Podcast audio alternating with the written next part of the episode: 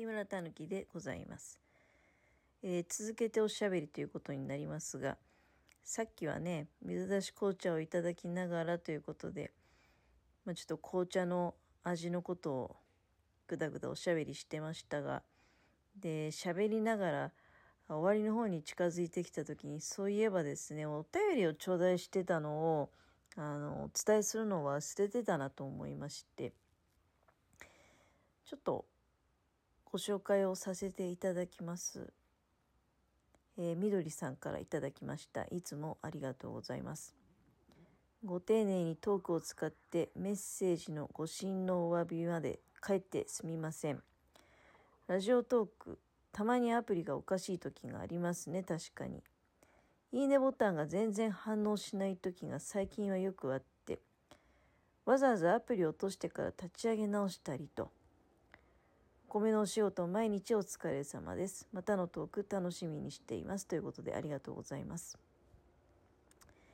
えー、ちょっと前々前回ぐらいだったかな。あの、私、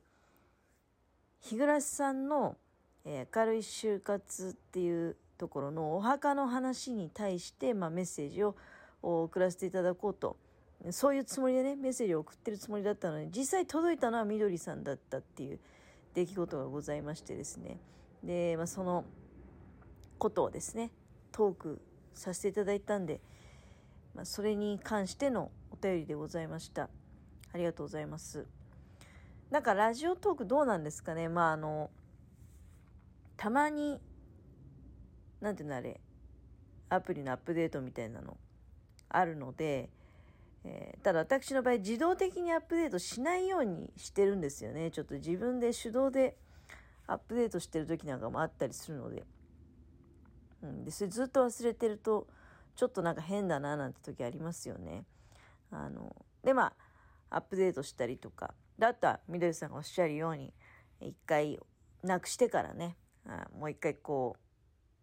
う、なんていうの？アンインストールした後にインストールするっていう感じですよね。でそうすると、まあ、元通りになったりっていうことなんでしょうけれども。えー続きまして、日暮さん、いつもありがとうございます。ギフトとメッセージ、またいつも聞いていただいてありがとうございます。メッセージ誤爆、ラジオトークだからまだ良かったですね。自動再生されるので、誰宛てのメッセージ入力しているかわからなくなりますよね。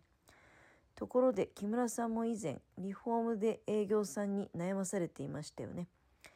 えー私は高価なものを買うときは全て見積もりを取るわけではないのですが、別の業者の存在をちらつかせて、条件悪かったらいつでも他の業者に変えるよって感じで、値引き交渉の手段にしています。でも、この駆け引きがくたびれるので、最近では向こうのいいねで買うことが多くなりました。ということで、ありがとうございます。えーそうなんですよね。なんかこう、どんどんずっといろんな方のが、まあ、多分新しい方から順番に再生されていくんだろうけど。で、日暮さんのお墓の話を聞いた後に、みどりさんのお話に移ったところで私が、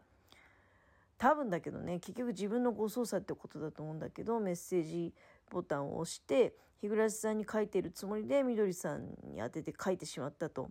で、その後にね、なんかあんまり確かめる術が多分ないような気がするんだけど、どうですかね。で、最終的になんかあの、いただきました、ありがとうございますみたいな画面が出てくると、あの日暮さんじゃな、さんじゃなくて、みどりさんで、わ、びっくりしたみたいな感じだったんですよ。で、あとはね、あの、ちょうどその時かな、私、リフォームのね、営業の、日暮さんはそのお墓の営業さんの話をされたわけで、で、私も、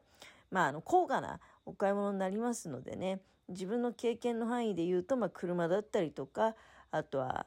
あまあ、家買う時もそうだったけど、で、その家を、まあ、何回か直してますが、リフォームの時の営業さんもみんなそれぞれなんか一癖あるなっていうようなあ印象がございました。で、そうそう、まあ、リフォームの営業さんの件はね、前回お話してたんですけど、車屋さんの営業の方もね、まあ、私、その、親の代からの付き合いがあるんだけれども、で、その、親の代からの付き合いの人がそろそろ引退が近いっていうことで、え引き継がれた若い営業の方がいらっしゃったんですけど、この方もですね、結構癖が強くてですね、それこそその、駆け引きね、駆け引きが下手くそだなって思ったんだけど、なんか、見積もりを5枚も出してきたのね。で、決算機に買うと、こういう値段で買えるけど、決算機じゃない時に買うと、こういう値段になっちゃうので、決算機の時に買ってくださいみたいなあ見積もり。だから、まあ、2枚出すことも、その2枚だったとしてもいらないって話なんですよ。決算機買う時の見積もりと決算機じゃない時に買う時の見積もりって、お客さんからしてみたら関係ない事情だからね。ただ、私は今までのその付き合いの流れで、向こうがね、決算の時に売り上げが欲しいから余計にね、えー、まあ決算の時に売り上げが欲しいっていうか要するにその予算が未達の時っていう時だと思うんだけどでそういう時にあの、まあ、最後の切り札でもないけどお宅もう随分買ってないよねみたいなことを言える相手でってことでしょ？こっちがね、え、そういう感じのやり取りをその以前の担当の方とはやり取りしてたんだけど、まあ、その引き継いだ人が、まあ、どういうふうにこう思い違いしたっていうかまあいやあくまでも決算の時に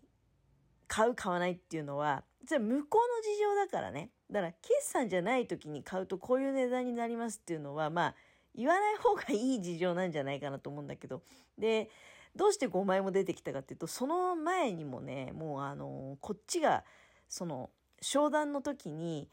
いろいろこう言うわけじゃない。こういうふうにしてくれ。例えばまあ、四駆にしてくれとか、あとは、あの、あれをつけてくれ、これをつけてくれとかね。で、逆にこれはいらないとかいう話をするわけじゃない。で、色は有料色なのかどうなのかとか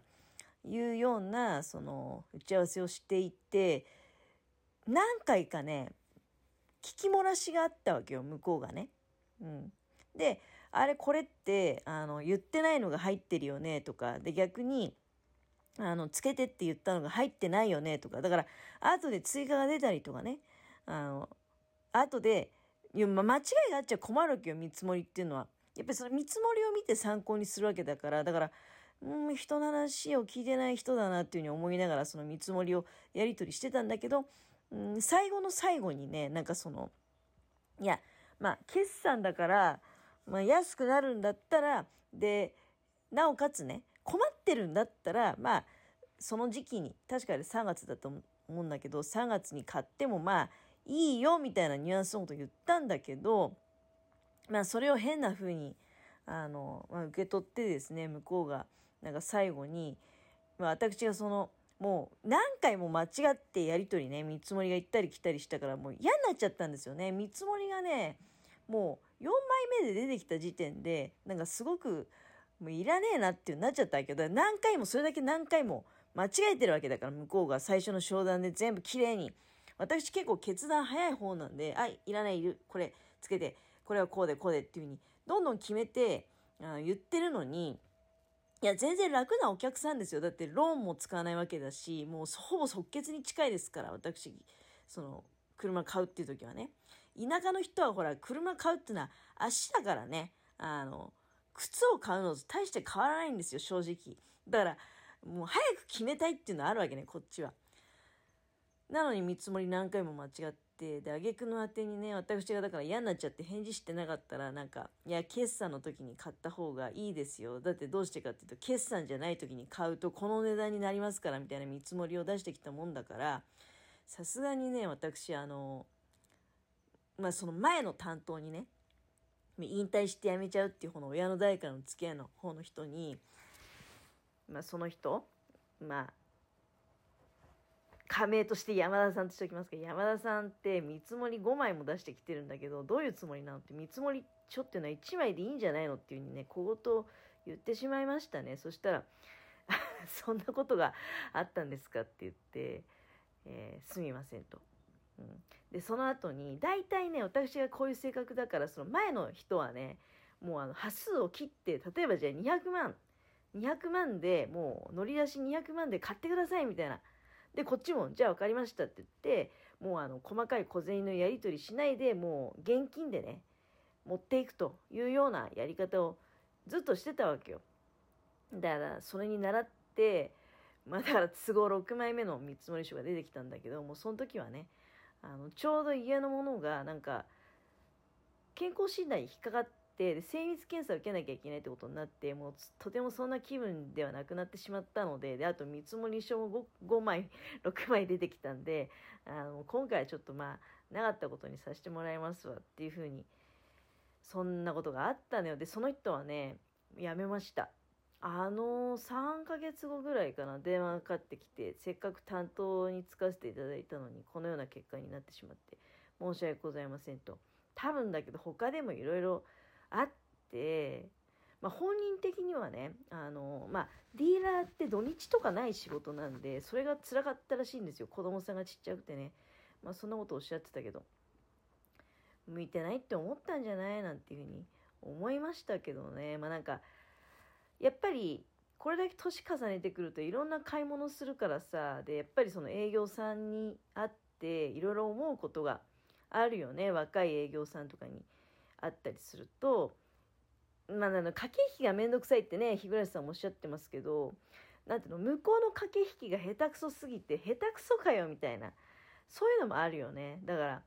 なんかいやいやこっち相手に駆け引きしようとかってもう10年は早いよねっていう風な 気持ちになりながらねはいはい分かりましたみたいな感じで駆け引き仕掛けてくるようなやつからはね私はまあ物買わない主義なので逆にまあ日暮さんなんかはねあの、まあ、その見積もりをあいみつ取ってるよみたいなことをちらつかせてうんぬんっていうのはあるんだけど私はだからそれしないっていうのはなんか相手の駆け引きも感じちゃうともうすごく引いちゃうタイプなんで自分がしないってところありますね。